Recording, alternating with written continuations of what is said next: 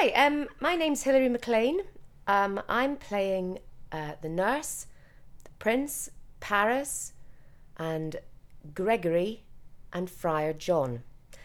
And I'm from Edinburgh in Scotland. Our first week in Indiana has been really hard work. We worked as a team really hard, and I'm, I've been really impressed with everyone's desire to get the best possible show out of uh, out of a lot of tiredness and jet lag. We've been also overwhelmed by the care of the people that we've met in Notre Dame, the welcome that we've received, and their eagerness to help us achieve the best for our show.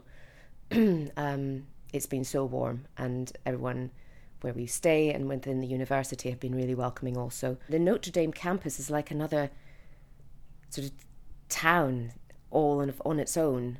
Um, it has uh, it, the buildings are are vast uh, and really grand and quite ornate in places. They have um, they have their own bank. They have their own hair salons. They have uh, beauty parlors, uh, supermarkets. Um, libraries, obviously. Uh, there are two lakes on the campus. It is it is vast, very grand, and it's like everything you see in all American movies. and yeah, we're looking forward to traveling to Utah next week. Hi, I'm uh, Tom or Thomas Wingfield. I'm uh, playing Romeo and Lady Montague and Samson in uh, Romeo and Juliet. Uh, I'm from Leeds originally, uh, from Yorkshire. We arrived in uh, in Chicago initially, and then uh, drove down uh, to South Bend. So we arrived at uh, Notre Dame, which is unlike any university I'm familiar with. Admittedly, it's the first American uni I've seen, so in terms of we'll be able to compare lots of them by the time the the tour is over but it was it's, it's really grand it's really beautiful the whole uh, campus and it's gigantic. In terms of uh, rehearsals we had this was the end of our whole rehearsal period. We had a week rehearsing in uh, washington hall which is their kind of drama center on campus as it were. And it's got a theater and it's got a couple of rehearsal rooms. We were in the top one. We're in a good place but there's still obviously in this final week there was loads of things to clear up.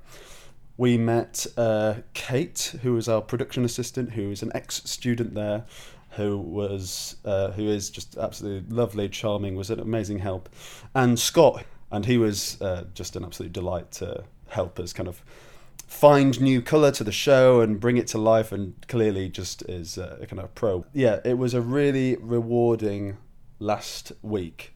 Um, so right now I'm speaking to you in Chicago. Uh, Grace uh, who plays Juliet. She was uh, she who's been here before. She was like, we need to go to this this at this Andy's jazz bar. Anyway, we get there and it's this it's it's yes it's a jazz cafe, but it's a, there, there's this blues musician. Uh, Guy King, who's playing, and we were all completely blown away by his like virtuosic performance, along with the rest of his like his incredible band. And the rest of the day, after we'd kind of somewhat recovered, we ended up uh, ended up going on a walk. Went to see the Bean, um, a few of the different uh, went down to the Navy Pier, went on the uh, the Ferris wheel that they have down there.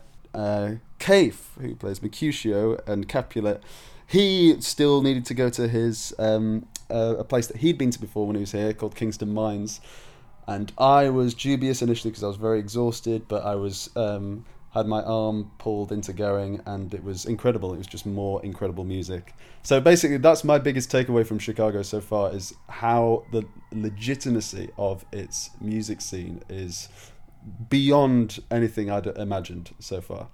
Um, yeah